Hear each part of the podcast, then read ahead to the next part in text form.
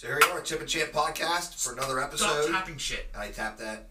We are going to sit down today with the featherweight champion for the 24/7 Fight Club, Mr. Yep. Ethan Goss. So we appreciate you coming in on our Sunday, man. Uh, we have a lot to talk about. So you and I have known each other for a few years. Um, up when we were at Dignan's place where I met you. Yep. Actually, when we were over across town What's, and wait, kind of followed. slow down. What's Dignan's place? It was the old uh, original original place with MMA that I started where I met him was a guy named Jason Dignan and Byron Brumbaugh. So those two had a it's called Dignan Brumbaugh MMA. Um, so And in twenty what twenty seventeen, we combined with Gorilla House nice. and Ray and Gorilla House. I think whenever whenever Ray got the building here, we uh, kind of combined gyms then. But uh, that was before I was even. I met you at Dignan's, but that was before I was even actually like training with Dignan. I was just kind of cross training.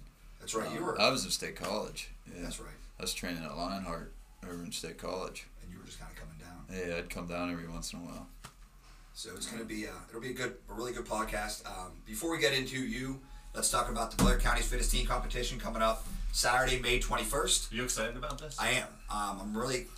I just talked to uh, Mika the other day. He's got, I think, he's like 15 or 20 people already signed up. So it looks like it's going to be good. So this will be from 9 a.m. to 1 p.m. at the Gorilla House Gym. Um, we are going to be testing um, our teen athletes here in Blair County or in the surrounding areas. We're going to be doing agility testing, speed testing, some strength testing. so is there gonna be like one winner? It's gonna be like one person. Yep, one winner. So it's going to be a pretty good event. Think I could It's gonna slide be fun. under the radar and pretend I'm like 16. You can probably pass for 12. I'm gonna. I'll shave and I'll. There you go. Just say, just say I'm I'm big for my I'm- age. I'm big Baby 16. face it. Yeah. You know. No, but that competition. So if you do want to uh, ju- uh, jump in on this, it's going to be twenty five dollars. You can, as a teen, you can raise the money, or you can just go ahead and pay the twenty five dollars to compete in the competition. Um, the two, the teen who raises the most money will receive a free month long membership to the Gorilla House. So if you are raising money, if you raise enough of it, and you're the, the ultimate winner for the um, uh, raising the money part of it, then you will get that free membership. You also, each participant, no matter how much you raise, you will get a complimentary T-shirt, and all proceeds are going to go to the Refuge Youth Network. It's spon- uh, the sponsorship form is due the day of the event, so all checks are going to be made payable to the Refuge Youth Network. Is that here? The Refuge Youth Network. Where's the competition at? Yeah, yes, it's here. It's at the Gorilla House. Yep, I, gonna did, be I said that earlier. I know. I think I might want to. I, I, Oh, was, I, I thought you were. I thought you just thought I making missed it. fucking conversation, sir. Calm down. Jeez, I was Oh. curious because I might want to come watch. I think you should come check it out. It'd be I fun. should come judge or come. You'd be a good hype man. You can I, yell I, at ju- the I teams. judge everywhere I go. If, Like if I go to the mall, I'm judging. He's the best hype man. You need a hype man. Put him in your corner. He'll be the guy. Oh shit! Maybe we could use it. Oh, yeah. All right, so let's uh, let's get into you, man. This is going to be. Been looking forward to this one uh, as well, especially after last week. Heard you had one hell of a good fight, Yep. and that was a uni- unanimous decision. Yeah, it was a uh, 30-27 across the board. So all three judges scored it, all three rounds for me in that fight. So And there you go. yeah, And this is the first belt as a first pro. professional Yeah, as a pro. championship. Yep. Um, I fought for two other ones before, failed both times in those fights, um, and I had two amateur championships. That's uh, which is uh, one the ones Lenny and I fought for. But uh, I had two amateur championships, and uh, that was the third crack at a pro title, and How about that? finally sealed the deal. So And how are you now? I'm 30 now. And when did you start all this? I started training when I was 18, but I did it kind of sporadically. Like I'd do like a day or two a week, and then uh, I ended up, I think I was 20 then, and I was working for my dad and his excavating business at the time. And him and I had a falling out, and he basically fired my ass. And uh, so I was like down, didn't have no money, you know what I mean? Nothing, like wasn't able to really do anything, and I, I just got a job working as a mechanic in a trucking shop that was down by home, and I thought, you know what, fuck it, I'm gonna. I guess now's now or never. Give it a So. Uh, happens. I ended up um, getting a hold of uh, a kid that I met while I was there, and uh, you might remember him. He fought Gathers in Gathers pro debut, Tyler Saltzman. Yes. Yeah, real mouthy Yeah, kid. yeah. Yeah. So I ended up. I trained with Tyler when I was over there, and uh, he was dude. He was tough as nails. Oh my god, that kid was so tough, and uh, he was a four-time state champ out of New Hampshire wrestler, and uh, always the toughest ones Oh, fight. man, he- and he wrestled for Penn State. Um, so that was how he ended up getting into it. And uh, I hit him up, and he's like, "Hey man, come in." And the first day I walked in the door, that fucker made me spar. we sparred. Down by five. We sparred three five minute rounds, and I got my ass kicked all over that cage. But I was too afraid to like be like, dude, I'm done. Yeah. You know what I mean? I'm worn out. Just like so, I just literally got mauled, and if he caught me in something, I tapped. You know what I mean? If he didn't catch me anything, I just kept going, and we went the distance. And after the third round, he was like, "You know what, man? I just gained a lot of respect for you." He's like, "You're one of the only ones that'll go. Like, you didn't quit, other than when you had to. Like, he's like, that says a lot about you." You earn a lot of respect in, in that kind of um, environment by just not quitting. Oh, just yeah. giving some heart, um, and that that goes a long way. You don't really necessarily have to have the best talent. I'm not saying you don't, because you have all kinds of talent. But if you don't have talent, but you have you come in and give it all you got, people respect that. Yeah, oh, absolutely. Like that's what I mean. That's what makes a fighter a fighter. Um, like Cam Allgaier up here. I mean, he come in a little bit of training experience and stuff, and you know he didn't really want to fight at first, and then the more he did it, the more he wanted to compete, and he was getting ready for his first fight, and man, I fucking pushed that kid like you wouldn't believe, and uh, I remember just just trying to break him. You know what I mean? And he just would not break. He, I mean, he was dead tired. He was gassed and he was still trying to take me down. He was still just like covering up, trying to defend. Like he would not be there. All right, dude, I'm done. You know what I mean? You see it a lot with guys. Like, I've seen guys quitting drills. Right. I mean, oh, this is too much. It's too much. It's like, no, you ain't enough. this ain't too much. You just ain't enough. So You gotta, you gotta understand that you're going to a war. Absolutely, yeah. I mean, when you when you step in a ring, it's you or him. You know, if you're not fully prepared when you step in the ring, like you're physically gonna get hurt, and uh, you know that's something you're gonna learn the hard way if you don't figure it out in the gym. And Mike uh, Tyson used to say that he would try to break people's will before the fight. oh He yeah, said- He said he would know to stare down. Mhm. The guy would look away. He knew at that point he won the fight. yeah. He said it's all about that mindset of understanding how to break someone's will. Before the mental warfare. Yep, that's like why you have somebody like Conor McGregor was so good at it. You know what I mean? Because he would just toy with them before the fight and get in their heads and all that stuff, and uh, get them all flustered. Like that, the Aldo fight, Conor and Aldo. Like you could see, like Aldo was feeling pressure like he never felt before, and on a 25 fight win streak. You know what I mean? The champ defended the title 13 times. Yeah. He's getting ready to face this brash Irishman that has literally talked shit for months. You know what I mean? 13 seconds. Yeah, and Aldo just was like so like, you know, I'm just gonna I'm gonna hit him as hard as I can. Tried to, and fucking bam, that's to it. sleep. He's sleeping on the floor. Yeah. So And that was, I think, what happened there. Like you said, he just Aldo just he uh, was so mad. He got he got knocked Oh, off the yeah. square. Yep. Um, McGregor just talked enough shit that he wasn't used to that, and he was so mad. He doesn't fight good mad. He can Yeah. get too angry and open himself up, man. So, Yep.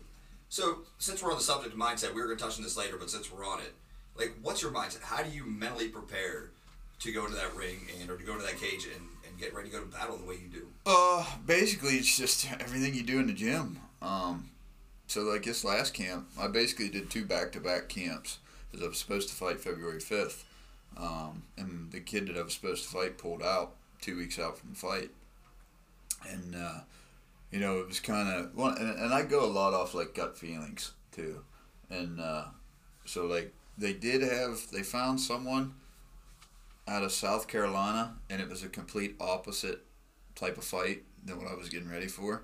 And I just didn't have the like it was like, you know what, like it just don't feel right. So I'm not gonna do it. And, you know, we'll we'll bump it to a later date. As the kid that pulled out supposedly was saying he wanted to he got COVID or wasn't feeling good from having COVID or something. And uh he says, "Oh, you know, I, I really want this fight. I want to book it at a later date." So I was like, "All right, well, we'll give him that option." And then they turned around and said, "Oh, we can't be ready." I, I think we went from February 5th to April 16th. He's like, "Oh, there's no way I'm going to be ready by April 16th."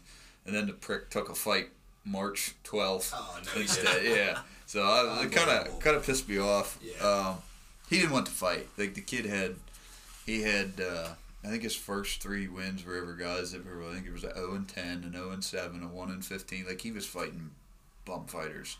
I mean, he was he was picking. Had his career. Yeah. And uh, he he didn't want to fight. You know. Me, I guess. And uh, you know, it wasn't that I was coming in with some great record. I just I like to this day, I'm, I think I'm eight and six as a pro, but uh, I'm eight and six against fucking savages. Like ever since I was a, some wars. ever since I was an amateur, like I went to the guy's hometown and uh, fought. I fought the number one ranked kid in the nation. I fought twice in one week before. Um, fought. I don't know how many of these tough dudes. You know, the, the last guy that, uh, the guy that beat me in that last title fight that I had back or three years ago, he immediately got signed to you know Bellator right off the bat, or right after he beat me, and uh, so it's like, you know, I was fighting hammers, and I don't like on paper. If you look at the record, like yeah, it looks like it's a winnable fight, but then when you start watching, it's like oh well, it's one you're gonna have to earn. You know what I mean? Because I'm not I'm not sitting down for anybody. But no, as far as the mentality goes, it's all part of the training. Um, when you when you're up there, like one of the things that happened this camp that was it, it worked out great was they didn't want to put anybody else on the card. Like and when I say they, I mean Ray and Darren, my two coaches and uh, they wanted to limit this camp to like, you know, this is a big fight. This is a big, you know, this is a game changer. We win the win win the championship. You know, it can send us somewhere else. And uh, so they focused on me, and the whole camp, like Darren was pushing, like he never pushed, and I started feeling great. Like started the camp feeling pretty good. And the longer it went, it was just getting better and better and better. I mean, we Shark Tank drills, we Shark Tank uh, sparring rounds. For people that don't know what Shark Tank is, it's basically like bull in the ring. Yeah. I stay in for, and I would do five five minute rounds, and every two minutes a new guy came in. So I was getting a fresh body every two minutes. End of the first round, take your minute break, break back and do it again. No, I I stay in that whole entire time, and uh, we was fortunate enough to have some kids come in from other gyms, and uh, you know I think it was kind of a shock to them because they never seen something. They were they were a couple amateur fighters. They were guys coming up, and like one kid said to Darren, I think he said I had a I had like a I don't want to say it bad, but I didn't have the best like fourth round that day. And Darren was like, "All right, you're doing one more." He said, "You fucking sucked that round." And this kid that come in that day, he was like, "Dude, he's been in there for 20 minutes." Darren's like, "He's been in there for 24 minutes. He's gonna be in there for five more. Get in there." So if you don't, everybody doesn't know Darren Cassidy, he's one of the coaches here. Um, terrific man, but Oh. he pulls no punches either. No. he's here to make you better. So Yeah. he's not going to coddle you. He's not going to hold your hand, but you're going to learn how to fight. Oh, yeah, he's- I mean, he's the type of guy you're either gonna love him or you're gonna hate him. he's a Like, cause he is like He's a no bullshit hardcore, type of yeah. guy. And like he's like you could never have him coach a school team, like oh, because you're you're getting called names and you know what I mean. You get But I wish he at. would because you know what? That's, that's Oh, how you create exactly, winners. That's exactly, exactly how you create yeah, winners. and that's why that's why his boy was, was a state Yeah. champion. Yeah, You know what I mean? Undefeated state champ, and his other boy coming up a- as a savage on the mats too. Like he just he pushes these kids. And Darren also has a passion for it. Yeah. He loves the coach. I mean, he his heart is into it. He doesn't just show up for a Absolutely. paycheck. But- he's good. As as far as like the training and everything goes, you know what I mean. As you're doing that, you're just you, your confidence is just building. You know what I mean. The whole time you're up there doing it, like you're like motherfucker. I know I can go. I can do ten rounds, let alone five. And You know that's I part of the training is Yeah, learning to it's build just- that confidence. Literally reps, reps, reps, reps. You know, reps in the gym, and that's all I tell people. Like new kids that want to come in and do it, it's like just keep showing up. You know what I mean? They it's hard for them to see. Like for me, is they they see like where I'm at and the level I'm at now, and they're like, oh well, it's like easy for you. It's like no, it wasn't. You know what I mean? You weren't like you weren't there ten years ago when I was getting my face beat in. Right. You know what I mean? I was coming home with black eyes and busted up nose, and bloody lips. Yeah, right. you you got to do your push-ups. Yeah. You know what I mean? It's like anything else. You ain't gonna do anything in life unless you do your push-ups. Everybody's got to start at the bottom, and if you don't start at the bottom, you don't appreciate it. You know what I mean? That's just the bottom, uh, the bottom line to it. But um, George St. Pierre said once, he said, you know, when you show up at a fight, he said, when you see me on TV and I'm fighting, that's the easy part. Yeah. He said Oh, the yeah. hard part was already done in, in training camp where nobody could see it. He said, Absolutely. That's the hardest part about it. Yeah, I mean, you push like you. There's times where you're just like, you you got to show up here. You know, you show up Monday, you feel great. You push like hell on Monday. Tuesday, you're so sore. You walk in the door. Wednesday, even you're so Jesus sore. You're Christ. walking the door, and you're like, "Fuck, I just wanted to stay home." But like, you can't. You know what I mean? Because if I stay home, that dude I'm fighting's working, or he might be where I don't know what he's doing. But if he, I don't want to be outworked. You know, and uh, you know, with Ray, obviously Ray runs an amazing cardio and conditioning program, and Ray fucking kills us on. I mean, he's he's like a psycho with that shit. Yeah, I've seen you guys back there Yeah. doing some stuff. Right. Like, it like, is bad that does not look. Oh, no, I've never seen anything that I was like, oh, I could go over there and no, it's it's brutal. No, but no, like that looks fun. the last two that we did, last two or three that we did, I was breezing through them. You know what I mean? Like we were doing that day, we were in there. I think you guys were in there. We were doing the box jumps yeah, yeah, and stuff. Friday. Um, this well, I wasn't here Friday for Oh, it. yeah, the- right. when I was getting ready for my fight, uh, we were doing the box jumps and shit, and like I was just starting to run away with it. You know what I mean? Which I was going with Sheldon Dan, which is a you know light heavyweight and a heavyweight, um, and I was just starting to like pull away from them, You know what I mean? And start, but I was so much in so much better shape from doing this, you know, longer because I was doing them workouts and stuff back here kind of before they started, so they were just getting into it, and I was you know, already back there doing it a couple weeks before them. And uh, like it just, I'm blowing through this like it's nothing, and I'm like, motherfucker, like I am, I am an animal right now. Like this is gonna be a great, great fight. Like there's no way my conditioning is gonna be off.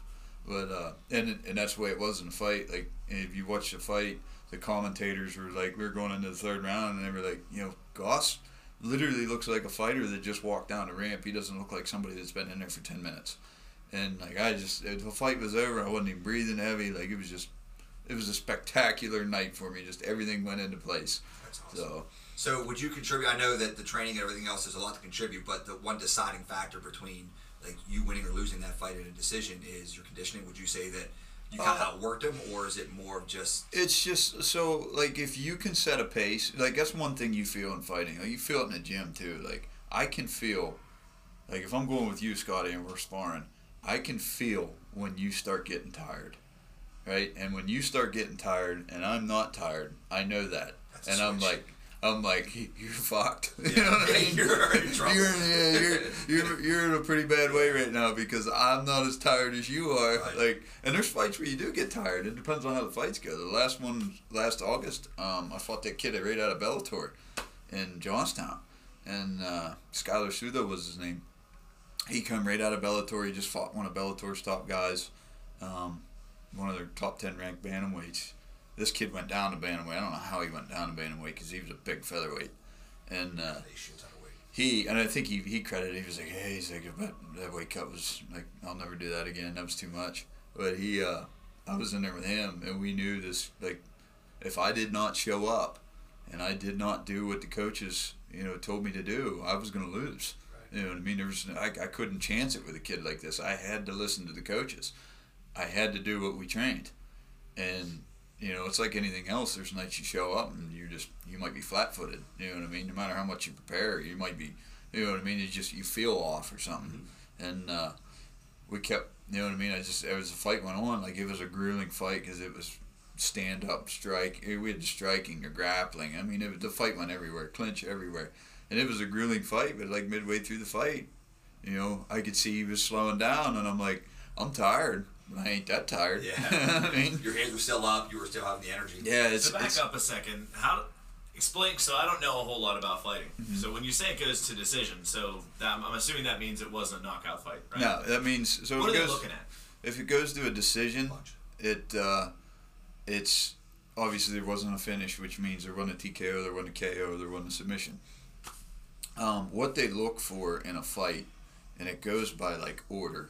So they go for effective striking or effective grappling. Which one, wherever the fight's at. So if it's if it's a ground fight, like it's more of a grappling match, like who's controlling the grappling, who's the most effective grappler, uh, or who's the most effective striker if, if it's on the feet, and it goes from effective striking, effective grappling, to uh, if if there isn't much action, then it goes to octagon control. Now octagon control is basically you're in a circle, right?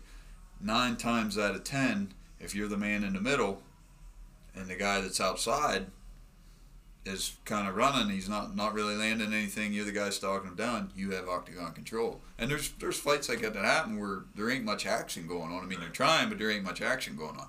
The Guys are evading each other. Shots aren't landing. The guy that's pushing the pace or controlling the center of the ring is usually the guy that's technically winning a fight. But it's still there's so many like the judging is kind of hard to follow because you could have a guy dancing around the outside picking that guy in the middle apart. You know what I mean? I can just like pop, especially if you're a long rangey guy. You can pick a short guy apart from the outside, and I'm the one doing the effective striking, even though he's got the octagon control. But because I have the effective striking, that outweighs the octagon control.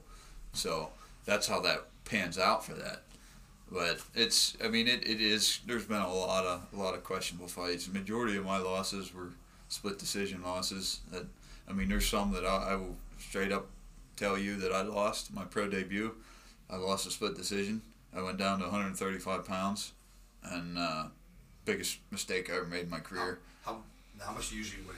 What, what do you walk around at? Right around 170. That's a huge weight cut. So I cut to 45 for my fights now, and uh, I wrestled like when I was in high school. I wrestled 145. Um, so I basically cut down to that weight for the fights. But uh, to do to go to 135, it was just too much, man. It was just like I felt like so weak. It felt like such a noodle in there. Plus, I cut wrong too. I didn't know I didn't know how to cut like I do now. You know, with the water loading and all that shit. That's the science So when, behind it. when you're cutting, how much of a? I mean, at some point you got to be risking losing strength, right? You gotta. You Oh, gotta- yeah. I mean, it's significantly. Yeah. So like your walk around weight that you that you have when you're training. I mean, you got to feel like a major deficit in power. Well, here, right? here's the theory behind it. You'd rather cut, so you want to be strong for the weight class. So if he's at 170, let's say he cuts to 145, by the time he's ready to fight, he's already put some of the water weight back Yeah. on. So he's probably going to ready to fight at 150, 155. 150. probably. So like I go off what I feel best at during the camp, and it's usually for me anywhere from 155 to 158. So if like when I'm down to that weight, that's when I'm moving the fastest. That's when um, everything's on. Like I'm hitting hard. Like that's where I feel the best. Now everyone's like, why don't you fight at 155? Well, them sons of bitches at 155 come down from 190. That's right. You know what I mean? The guy, everybody's different. There's guys that put 20, 25 pounds on in a day. Yep. You know what I mean? I try to limit it to 10 to 12 for myself, but because that's just where I feel best at. But as far as the cut goes, like I learned about the water load, and the water load is I drink two gallons of water a day. This is the Chael Sonnen cut. Is this what Chael Sonnen used He to do? yeah he talks about doing three. Yep yep. And uh, I drink two gallons a day for a week straight, and then the week of, I used to what I used to do would be tapered back. Well, I started just doing I'd do two gallons for a week straight, and then two gallons clear up to where I'm getting ready to do the final water cut, and you instantly like oh, when I started my water load, I think I dropped five pounds in one practice up here. You know what I mean? Because I, I was intaking so much water, and you start pissing a lot and all this stuff. And uh, the key to it all is the week of the fight. So if you weigh in Friday night, I guess it would be you weigh in Friday night. Say Wednesday is your last day to have any sodium in your system. So Wednesday I cut out like Wednesday night. That's it. I cut out all sodium. Sodium's in everything. That's the hard part. Right. Um, so I cut out all sodium. You're basically down to eating vegetables at this point. And uh, when you go in and you do the cut, then Friday it comes out of you like a fucking. It looks like somebody pouring a cup of water out of you. But uh, it's it's grueling. No, it still sucks to do it. Like it's just you're like you're sitting in there in a 180 degree sauna and you're just starting to feel miserable. And, um, but I think I cut six pounds on Friday this last time and uh, I did a six pound water cut, and I did it and probably I kind of like I didn't force myself to stay in the sauna to where I was about ready to die, so I would do like I think I started with a 25 minute session, stepped out for five, went back in for 15, stepped out for five. You know what I mean? Then I checked my weight. I was down to 40, 48 and a half. I started at 51. Went back in, 10 minutes in, five out, 10 in, five out, 10 in, five out. Was down to 146. And in a non-title fight, I'm on weight because I'm allowed to have a pound over. So you're allowed, if it's a 145 pound fight, I'm allowed to weigh 146 in a non-title fight. Do that. That was a title fight. I had to be 145. On the button. So I went back in and, you know, a couple more times and did the same thing until I was on 145 and I was right on the dot. And I'm like, well, I'm going to go in for 10 more minutes just so I can drink because you get so like cotton mouth and dry mouth and stuff from it. Like it sucks. But so I went back in. I think I dropped another half a pound. And basically in 10 minutes, I dropped, I was down to 144.4. That's crazy. And then I come out and drank, you know, drank half a bottle of water and went home and Now that rehydration process, so you have to now get as close to as healthy as you can for that fight now, right? So overnight. Yeah, Do you uh, do like liquid IV or anything, or do you just Yeah, so I do electrolytes? Pedi, obviously Pedialyte. I do uh, two two liter bottles of Pedialyte you can get. I'll do one right at weigh-ins. I drink. I also drink um, them MR uh, meal replacement drinks. Oh, yeah. Yeah. Yeah. I'll drink them. So because what happens is if you go like stuff your face in a restaurant or something like that, and you got to eat, like next thing you know, your like stomach feels Oh, bloated, and then you're like, and you got to shit, and then it's like, so so it's so I drink them. I'll drink like two of them right after weigh-ins, and that puts like the nutrients and stuff back in. You know where you like it kind of slowly gets it started, and then uh, like I usually like to eat. Um, I like to get some carbs, so like whether it's mashed potatoes or you know what I mean, anything like that. And uh, I like a good steak, so I'll go get like a, and but I won't go crazy. I'll get like a little six ounce sirloin or something, something. and uh, maybe eat like a little salad with it, and you know just put the put the weight back on kind of slowly. You you can do an IV, which is the fastest way to rehydrate. Which we I've done it before, but it's like Is it legal? yeah, Yeah, yeah. I I think do some. I think it was like in the UFC, it became not legal because I of thought the, I I think. USADA kind of put an end to it. Their, Yeah. their doping system they have, but uh, as far as like regional scenes, yeah, you can do IVs, but you fully rehydrate in a matter of you know a half hour. Like you can feel yourself like filling out. You know what I mean? You can feel because your face is all sucked in and shit. And you can just feel yourself feeling out, and you feel great. You know what I mean? In the first So do you have a ritual that you follow like before every fight? You do like kind of the same thing, just like not not not a superstition, but something that you just kind of got into that worked for you, so you kind of continued it from fight to fight. Yeah, well, I mean, like I do the same thing with, especially like the weight cuts and the water load and all that stuff. All that stuff's the same. As far as like my wife to be, she is superstitious, and I'm not so superstitious. Right. And Darren's superstitious. He'll wear the same damn outfit that he wore. That, when Cam won the title. He'll wear the same outfit. Yeah, that was my good luck fucking outfit that night. But uh, so I like these last three fights. I basically wore the same shorts. I had the same walkout song, but that was because Kaylee wouldn't let me. She's like, "You're not changing nothing. You're not changing anything up. You've been winning." like, That's what I always got. all to so keep it with yeah, whatever. Like, you know what I mean? Your fight shorts don't change how you're gonna fight. You know what I mean? Like, you. Come out the Johnny Cash, right? No, I come out to uh, the beginning of Copperhead Road, the bagpipes. Yeah, is it that the beginning? Yes, it's actually I had uh. Chris is. Caden do it for me. It's the beginning of Copperhead Road with the bagpipes, and it goes into a pause, and then it goes to uh, Fat Bottom Girls by Queen. Nice. Uh, that's what I come out awesome. to. Yeah, I always try to go with. I like I've always stuck with the older songs. You know what I mean? Like the more the older rock and roll type songs or bands back in the '80s or the early '90s or something like that. Yeah, I've never been really a big like headbanger guy or like a rap guy or anything like that. So and I always like so when you work for a walkout song, you always want to go with like in my opinion, I like to go with what's like a stadium song. So if you're at Beaver Stadium, and there's playing a song and the whole fucking crowd singing it. You know I Right. mean? Eight some thousand people singing it. Like that's the type of song I want because that's the type of song that gets the crowd involved. Right. And uh, I think I fought Dustin Kempf in Ohio, and uh, I and then I was using uh, "Use Your Love" by Outfield. And uh, as I come walking out, the crowd, the, I'm, I'm in, I'm in enemy territory. I'm in his hometown, and I had them announce I was coming from Happy Valley. So Ohio State, Penn State, you already get the gist. Right. And uh, they announced that, and they freaking boo, and then the walkout song playing. And The next thing you know, use your love. That's all like going on. It's like, all right, Well, you kind of won the crowd over that fight. yeah, you? yeah. They well, they uh, they come out. You know what I mean? They were singing with my song, and I ended up finishing Kempf in 45 seconds. I uh, well, I'll just tell you how the whole fight went because it was 45 seconds. But uh, we started, and uh, we we we started out. He come forward. He cracked me with the right hand. Like I like back straight up, which like you're not supposed to.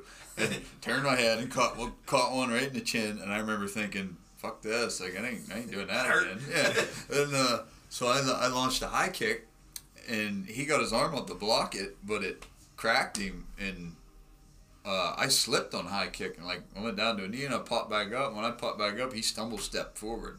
So I'm like, I knew even though he blocked it, I knew I hurt him. Yeah. And I knew he was a wrestler, so I came forward. And when he shot, I hit like what we call in wrestling an elevator, and I just w- took him right over top of me.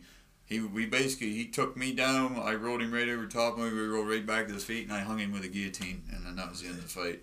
And then uh, I won the oh I won the crowd over. I was like, uh, and the post fight interview was talking, and I was like, hey, you know, I was like, you guys, y'all don't like me too much here. Like, he's like, but you're all right my book. You know what I mean? So, and they were, then they started cheering. How important is it to have that winning over that crowd? Is it is it hard to fight? Have you ever been in a fight where the crowd was completely against you, like you said, in enemy territory, and you just couldn't get the crowd? They're booing you.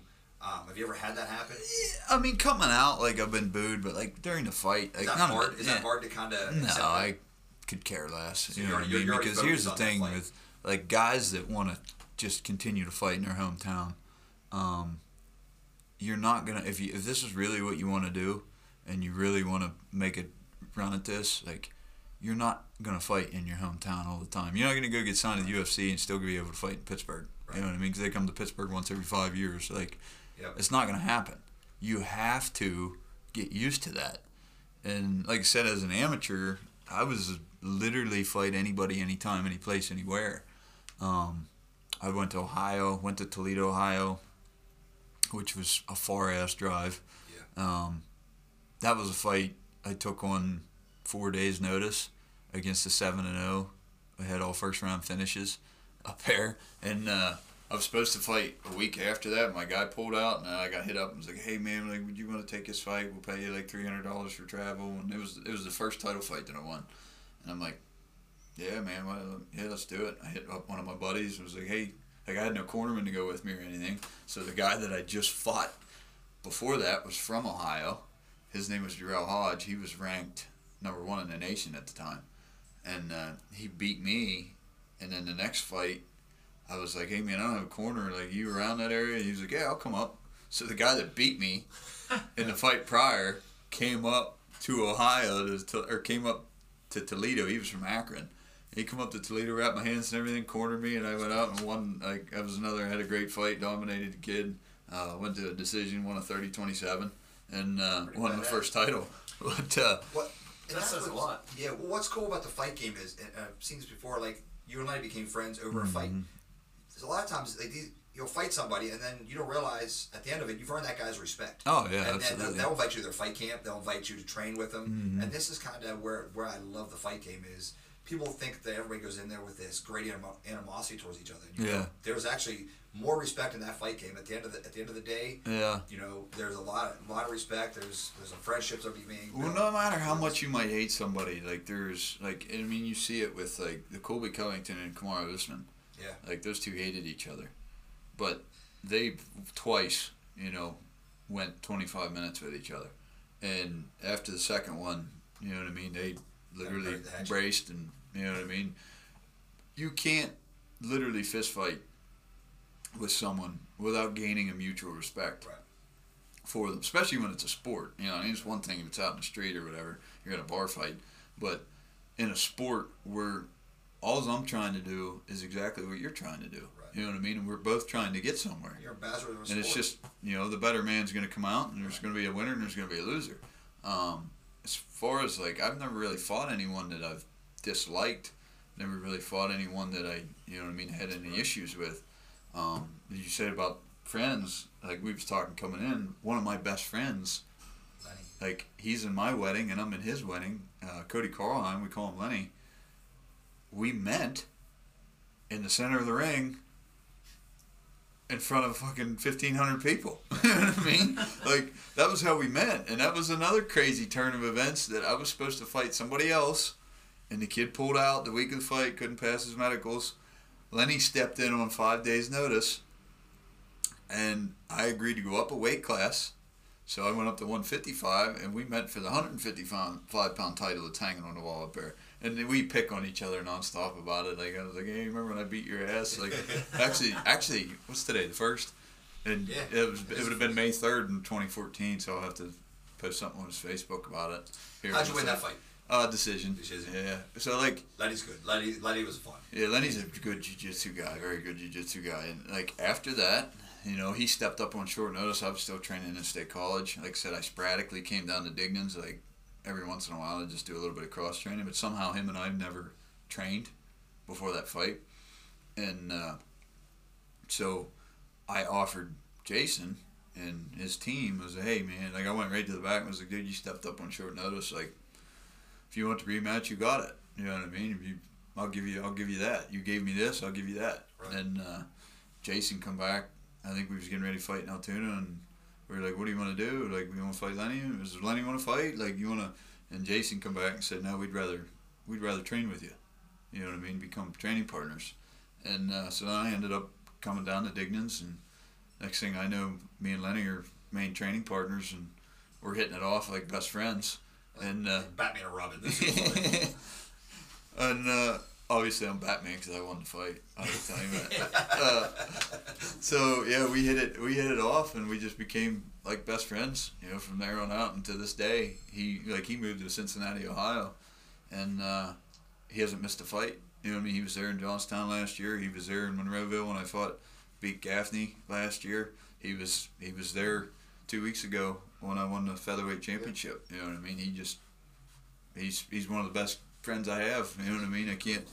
But that's simple fact of you know that's how we met. We met by fighting each other, Yeah. and uh, we ended up becoming fucking friends from it. So One thing I noticed about you, um, going back into your fight game, is I think one of your biggest attributes is your grace under pressure. Um, when you come into when you go into that cage, you always seem very calm, cool, and collected. Mhm. You don't get. I mean, I'm sure inside you're you got a lot of anxieties, but you really control it very well. When you Yeah. walk in that ring, like you own it, and I think that's very very important. yeah, so like you definitely get like nerves from it. You know what I mean? You're like, I mean, you're getting ready to fight somebody, like, Right. and you don't know what's gonna happen. That last, that title fight I had three years ago, I think it was a minute in, my finger got caught in the fence and broke my finger, and my finger was shaped into a V, and like I couldn't make a fist, and that was on my power side, and was on a southpaw fighter, it was on my left hand, so I'm like, man, like, shit, what do I do? And the kid I was fighting was a killer, I mean, straight killer, and it's like, wow, I'm up shit creek already. Like this is gonna suck. you know what I mean? So you don't know what's gonna happen, but over the years and over the time of doing it, like you just you build. It's like anything else. You kind of build an immune system to it. You know what I mean? Like yeah, your very first fight out, you're nervous as shit. You can ask Cam. Like we thought Cam was gonna turn around at the ramp and fucking like, nope, I'm not going out. You know what I mean? And now going out, he's so you know it's just so normal to him. Right. And uh, for me, it just like I always kept everything in. I've always kept calm. Everybody does everything different. Like Darren's boy Caden, when he fought, he's one of them guys that slaps himself in the face. and gets hyped up, and you know what I mean. Me, that's not me. I don't do that. And if I do do that, calm. if I do do that, then I'm forcing it. You know what I mean? Then I'm making it, and I've made that mistake. That's why I'm telling you because I've done it. I'm like, ah, I gotta do a fight. Gotta like, ah, you know what I mean? Fake But- hype thing yeah, and I'm, I'm mind fucking myself when I'm doing that. So for me, and one of the things I've come to like learn is it's just another day, man. All we're doing out there is exactly what we're doing every single day of the week up here in the gym. There's just more people watching, you know. That's all it is. And so I and that's what I tell these young like the younger kids like Sid and you know Cam. Well, not so much Cammy because I don't really have to talk to him about men- mentality stuff. Um, but like Sydney and Sheldon and them up there, like it's like it's just another day is all it is. Like, you're doing what you do every day of the week. You know what I mean? Just relax, calm down, and listen to your coaches. Because like this last fight, everything that happened in that fight was literally what we trained for the last two months. Like everything, the way the fight went and everything that worked out was literally same situation, like physically the same situation, same scenarios, everything we worked. And all you do is listen to your coaches. Listen to what you were taught. Listen to what you were trained to do. You know what I mean? Because they're sitting over here right outside the cage yelling, yelling, yelling. You know, telling you to do this, telling you to do that. You know what I mean? That's all you got to do is listen. You got to be able to multitask, focus on what's in front of you, and Hear what they're telling. hear what you're telling. because they're seeing things from Yep. different angles, so they Exactly. can, they can help out a little bit. Exactly. Even if though if you don't feel like it's gonna work, like Darren will be like, "It's two, three, two, two, three, two," and I'm like, "Man, I don't feel like that's gonna work." And fuck it, I'm gonna throw it. Two, three, two. Wham! It lands. It's like shit. It actually worked. yeah. I've seen uh, I've seen corners where you have four or five coaches and they're all trying to yell the same thing, and that's Uh-huh. gotta be confusing for a fighter. Thinking, man, one of those guys should just be speaking, and the other ones need to shut up because that's gotta be frustrating as a fighter to be in there. So- you have a guy in front of you, you got nine guys. Uh-huh. like, who am I supposed to listen to? And there's people in the crowd yelling, you know what I mean? Yeah, do this, do this, go to this, go to the body. It's like people, everybody's yelling. But one of the best things that these guys got going with Ray and Darren is Ray's a jiu-jitsu guy. Yep.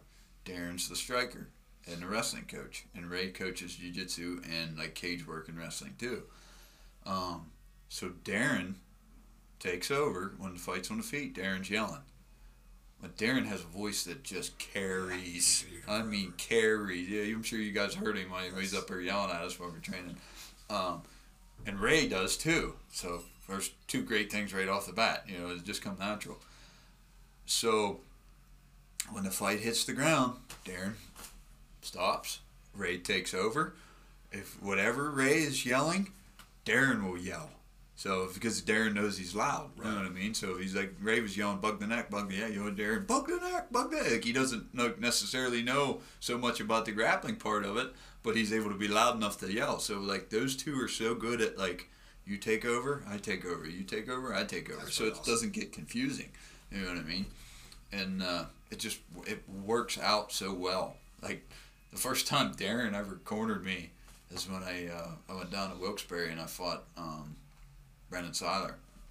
This was uh, 2017, 2018, I think. No, end of 2017. Um, I went down there and I was in the corner and like the kid did exactly what we thought he was gonna do, and he come out. Darren's like, get his timing, get his timing. He threw like one inside kick. He's God, go, you got his timing. And I'm like, fuck, Jesus Christ, man. Like, yelled at me before. like God, you're intimidating. like I was like, all right, like, all right, I'll do it. but yeah, he's it's it just it works out. You know what I mean? Everything. fight was- team you have here has been, I mean, around this area, you don't have anybody better. No. You have- You had, you're, you're surrounded by great people, um, very positive people. I mean, you have Cam and Sid. I mean, everybody you mentioned. So, like, just like I've said before, I came up.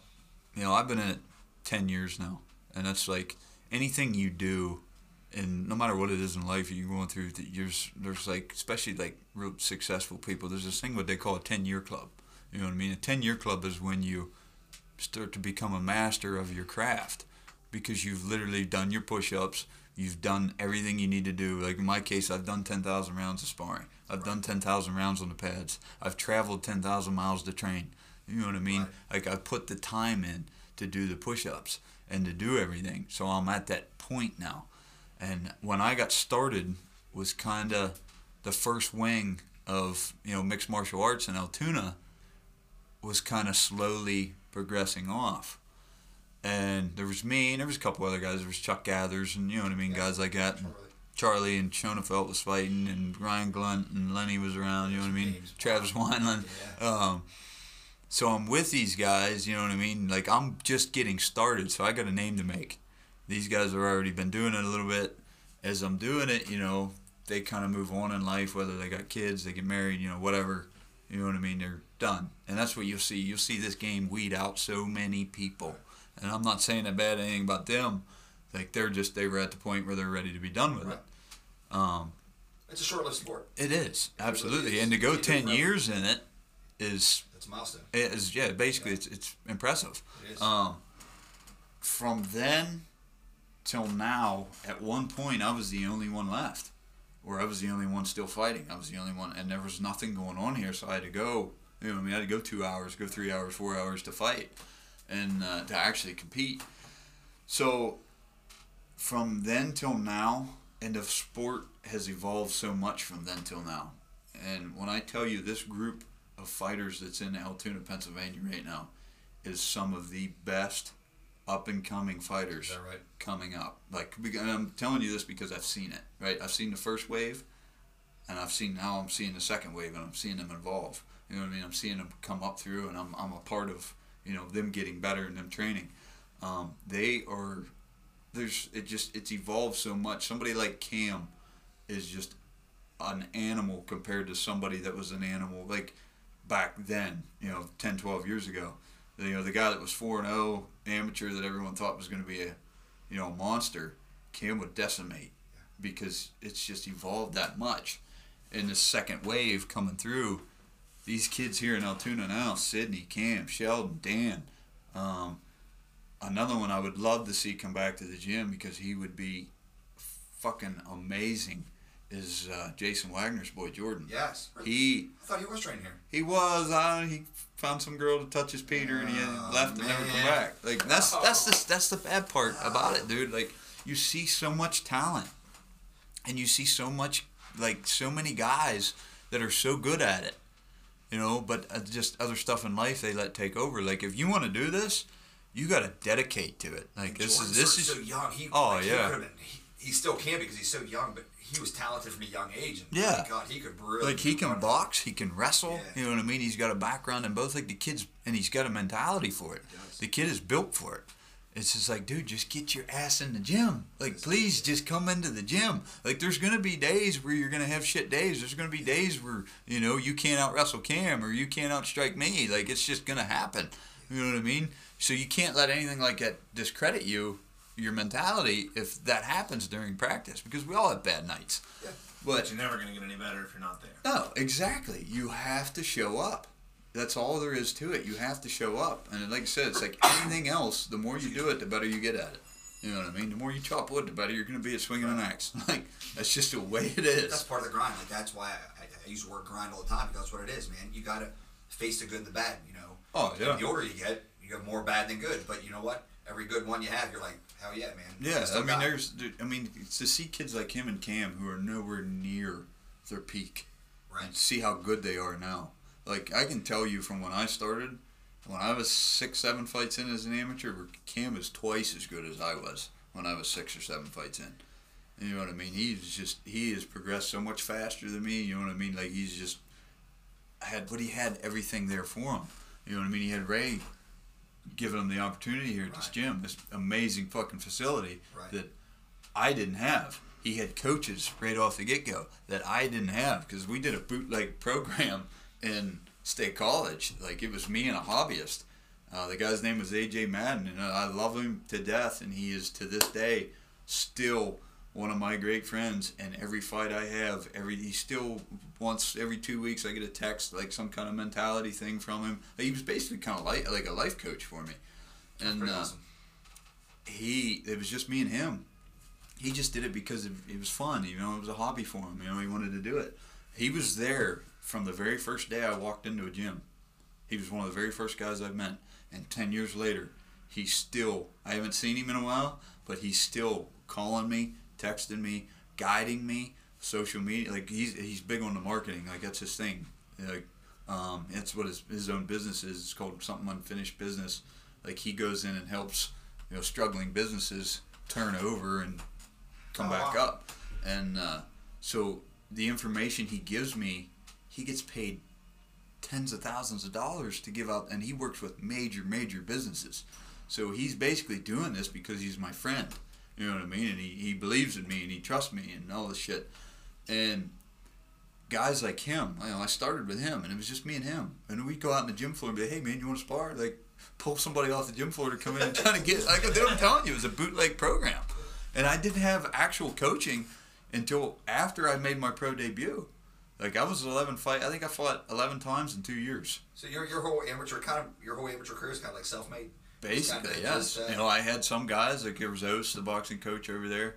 Um, I had Saltzman, but Saltzman was only there for like six months because he graduated and moved out to California, and uh, a couple other guys. Mike Putnam, he was another he uh, training partner, good friend. Mike was one of them guys that like he would come in some, and then you wouldn't see him, and then you know what I mean. Just wasn't fully committed. Right. Um, but when he was in, he was a good partner for you. But yeah, basically, I had, you know, it was hard to get all these guys in the room at once. We're here, you know, we're guaranteed four or five of us here every night.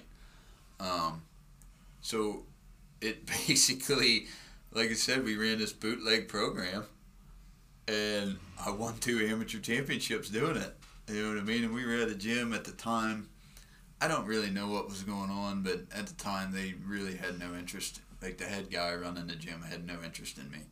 I was their first ever amateur champ, MMA champion they've ever had at the gym.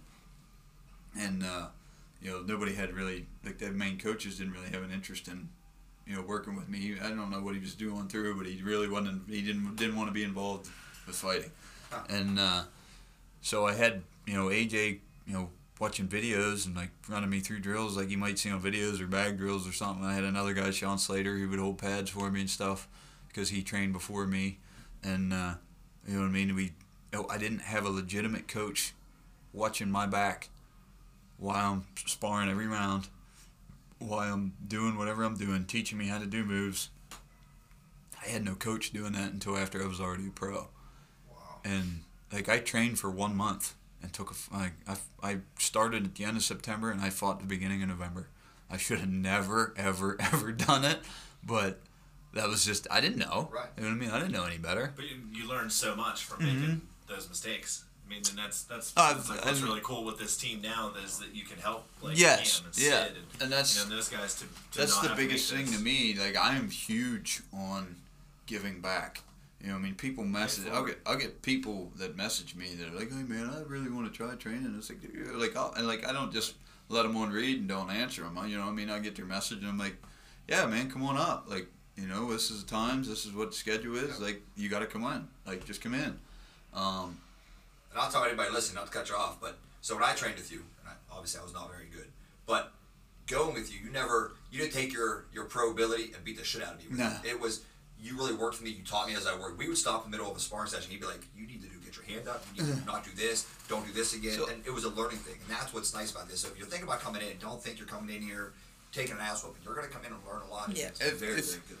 You know what I mean? If I'm going with people that are hobbyists, like we say is hobbyist, or you know somebody that just you know wants to train, you know they're not really. Lo- if you're looking to fight, I'm gonna push the fuck out of you. I mean, I'm gonna push you hard. If you're you know just somebody that wants to learn how to train and stuff, then I'm just gonna move with you. You know, I'm gonna help teach you. I'm gonna help you know just help you out with it.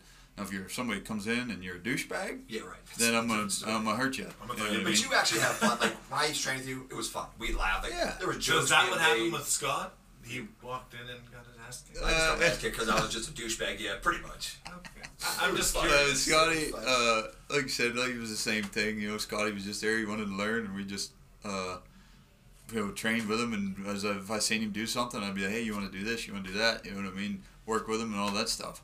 But uh, And I was injury prone, so I had my ear blow out within two months. Yeah, remember that? when He's always, got- he my was a blew shirt. He wears a shirt that says "Never Broken," and every Uh, time he does it, I say, yeah, "You're always broken." broken. uh, you're, You should just say you're always broken. mechanically built, so Yeah, I ain't got a hips bad went, hips went bad, knees went out, Uh, ear blew up. I'm like, God damn, You what? can't do this Did, did you know my brother before me? Because you were in the guard with my brother. Yeah, I knew Robbie. I don't know. Probably around the same time. When did I start training? I was 30. I, 2000. Now, I knew you first because I came back from Iraq, and that's when I started training with MMA because I was Okay. like 35 at that point when Okay. I started training, 34. And then I went to that new guard unit, and that's where I met your brother. yeah. Okay. Yeah. I didn't he has know. a brother named Robbie who's, what is Rob, 200 pounds? Um, two, Bigger? 260, He's not, he's not the size. Yeah.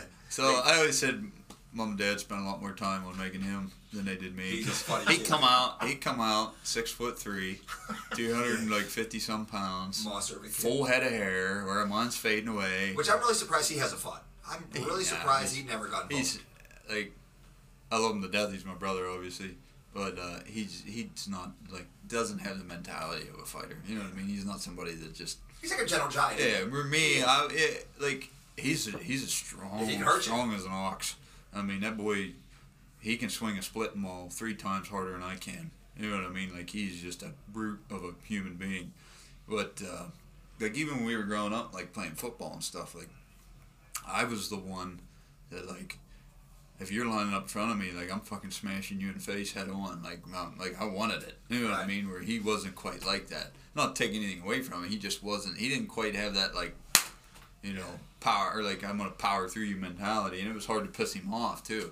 For me, like I got clipped by somebody, and I'm like, all right, you son of a bitch, like, I'm getting you back. I got Like, you next. I'm gonna be in the next. I'm gonna be in the next play. You know what I mean? I'm glad you Head brought that up because I think that's part of being a fighter. I mean, you almost have to be ingrained with certain things. Like, there are certain instincts that you just you, you look for, and that's one of those violence of action type of people. Like, Yeah. I'm a, like not you're not a violent person, but Mhm. you're violence of action, which means you'll take action against somebody. Yeah. You have no problem tangling out with somebody. That's something that can't necessarily train. Sometimes you just It, have to like just I be like people almost. think like they're like how many fights you been in like in the street like I've never been in a street fight in my life Yeah, I Never think a lot of the, mo- the most the people in my life that I've ever met that were like the scariest people probably weren't in a lot of fights. the calmest guy in the room is the one you should be worried That's about right. That's the guy. that's always the Absolutely, the calmest guy in the room is the most dangerous man in the room. But uh, like I- I'd be I'd be at the local fire hall or something, and you know, a fight break out, and it was right behind me. These two guys fucking started wrestling around with each other as a joke, and then it turns into a, you know, a, ego contest. Yeah. And uh, they get into a fight, and then some lady yells across more. I'm surprised you're not getting in. I was like, me? Like, yeah. I was like, why? She's Not- going to fight. So I ain't got stock invested That's in right. this. Ain't my fight. Like, I get paid. I get paid to fight. You know what I mean? I don't need to do this shit. And I got no interest in it. You know what I mean? I just no interest in going out and getting like if I'm going out or if I'm out to you know the bar or whatever. I'm at a party. Like I'm there to have a good time. I'm not there to have a fight. Like we, we said a few episodes back, at, you always know a good fighter because someone that's confident enough in their skills are usually the nicest people you met. Mm-hmm. Oh, They don't need to talk about how great they are. absolutely. Their, their action will prove it. But when you talk to these people, there's something like you and you know uh, Sheldon. Everybody's so nice. You want it on the street. You want to be like, God, these guys are fighters, but Yeah. you guys are Yeah. killers out there. And you're like, God damn. Yeah, it's just like I mean, it gives you a confidence. Like if anything does go down, like I've had people like say shit to you, like, "Oh, you don't look like much of me," or da da da, like going on. It's like, man, well, opinions vary, so That's right. I don't really care what your thought is, but I'll be sitting here drinking my beer if you if any more questions. Yeah, I've never really had anyone like try to step to me like, oh, like say shit. I've had, I've heard people say shit in a bar or something. It's like, I don't give a fuck about you. You know what I mean? Not to be like a cocky prick, but who are you to me? Like, why would I care about your opinion? You know what I mean? I'm not doing it. You're here drinking. You're drunk. Yeah. Three nights out of the week. Like, there's a difference between. That a fight you were watching last last week on TV, I was there. You know, like Yeah. that's the mental. Yeah, that, exactly. That's the reality. it's like, like you're, you know what I mean. You're wasting your life in a bar, fucking getting drunk all the time. I'm out doing it. You know, that's the difference. We're built different. You know what I mean? You I got something. I'm after, and you got nothing you're after. So, and that's another was a big question I always got like, man, why would you do that? Why would you do that? Why would you want to put yourself through that? And the the uh, best answer I've ever found for it was because what I was after, money can't buy. You know what I mean? Winning that world championship two weeks ago, can't I can't that. I can't purchase that. Yeah. You know what I mean? I can't. No matter how much money I have, I can't go in and purchase that win. That feeling of being able to better somebody else in what he's trying to and what we're both professionals at. I can't buy that. You know what I mean? Yeah, you can buy the belt for a couple hundred dollars, but what's what's good's a belt? That's like getting a trophy you didn't earn. You know what I mean? The to me that was the biggest thing for it. It's like what I'm after, money can't buy. You know. So every every guest we have on here has a quote. Is that gonna be your quote? For I this? That's your guess. quote. That's his quote. I guess. Huh? Best things in life, money can't buy. That and you can't spell stud without STD. That's even better. Actually, that's the one. Uh, Uh, so listen, I have a class coming up here in a few minutes, so I gotta get going. Uh, he'll wrap up. Um, anybody wants to find you? They find you on Instagram. at Yes. Ethan Goss. um, Ethan Goss nine on Instagram. Go give it a like. I do a lot of weird shit. Like I raise fucking wild raccoons and you know too. I do excavating for a living. Um, me and my father are back working with him. We do run the excavating business together. So I'm always posting stuff. I, stuff like I, my Instagram needs like I need to post more definitely, but uh, I'm always uh, you know trying to promote things and Yeah. do stuff. I promote Nice. my fights on there, Instagram and Facebook. I have a Twitter too. I don't even know what my name is, but I, I don't. I don't know. I might get on Twitter now that Elon Musk owns it. I might have to go on Twitter just to see what happens. isn't that crazy? Isn't that how many people? How many people he started might shut down everybody. I tell you, with Oh. him involved with Twitter, you might shut down Facebook. And there was a there was a tweet from Trump said I'm back, bitches. I think it was fake, but like that was hilarious. I'm back, bitches. Like, Oh, oh, good, funny. good. And then, like even Elon Musk said, he's like, I hope all my critics stay on Twitter. Yeah. He's like, because it's the whole point of free speech. That's right. You know, and he's right. Absolutely Smartest right. man. Guy's So- something else. Like it's just it's it's crazy what this world has came to, is people getting, you know, upset over the dumbest little shit. You know, Yeah. all, all this dumb bullshit that literally does not matter. Doesn't even matter. You know what I mean? Yep. And everyone, you know, you could talk about like, what if something like oh, what's happened in Ukraine was happening here? Like, what what does it matter if you're fucking transgender or whatever the fuck you think to call yourself? Right. You know what I mean? Won't It matter. doesn't matter because you're getting bullets slung past your head. Yeah. You know. Exactly right. So now it's time where it's put up or shut up, it's life or death. So Yeah, when you live in a, you know, everybody's comfortable, so they can come up with these crazy, Yeah. like. You live in somewhere like Ukraine where you're going This- to this- war all the time. That kind of shit won't happen over there because you're too busy fighting yeah, for your life. this freedom in this country has made a lot of weak people, a lot of weak-minded people. It's sad to say, but that's just the way it happens. And there's, there's a few of us left that you know what I mean. They definitely have that mentality and stuff. There's There's probably more than you. night. How about it? Yeah. The, the mentality of There's probably more than you think, just because the guys that usually do have that mentality Are aren't the keeping ones on social media. They're not the ones out, you know, doing all this dumb shit. Yeah. You just see all the other ones, you know, that are against it and getting their butts hurt over all the dumbest little shit. You know what I mean? But you're right. It's we got too much free time. Too much. We gave too many free. Yep. We got too I comfortable. get it. I, I spent 20 years. I understand freedom, but at the same time, that comes with a cost. And that cost is we have a pussy, and you gotta pussified respect society. that. You have to re- like. How do you not respect that? How do you not respect somebody like yourself or my brother who's been to war? Right. You know what I mean? Or my my uncle. My uncle's a brigadier general, retired brigadier general. Like he fought in Nam. You know what I mean? Jesus. How do you not respect a guy like that who's been there, seen it, done it? Like. If you're gonna lack that respect towards them, then you're a shitty human being. You know what I mean? That's just and that's where it's coming at now. Like Yeah. everybody's starting to. Nobody appreciates the past. Nobody looks at, at you know things that have happened and, and why we're in the position we're in now. What Yeah, has taken yeah. us to get this if far. this if this generation that was here today had to fight said the that. the British to take over the you know America, we would have never even come close to winning. As them sons of bitches that They did that were the toughest. They were the toughest men in the world. Same as the World War II guys. They were some of the toughest men in the world.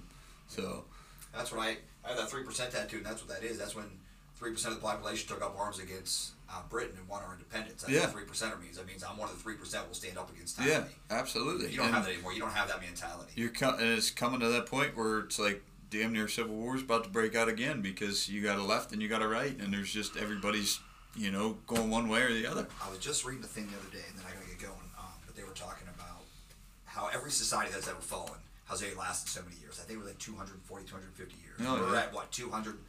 America's been around 240 years now, Yeah. whatever it's been. Yeah. They said we're we're facing a lot of like things that we're pointing towards the end of our Mhm. civilization. We're kind of killing ourselves, and it's scary to think about that. Though. Yeah. I got kids, and you know I want them to grow up in, in the same way I did, or better. And unfortunately, I don't think it's gonna happen. Yeah, well, I mean we were the we were the greatest country in the world at one point. We're- and We're- now we're not.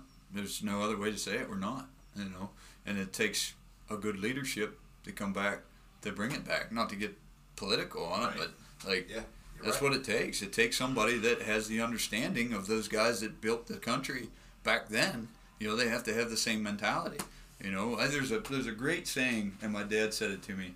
Um, in any business, anything, anything that goes on, first generation builds it, second generation enjoys it, third generation destroys it.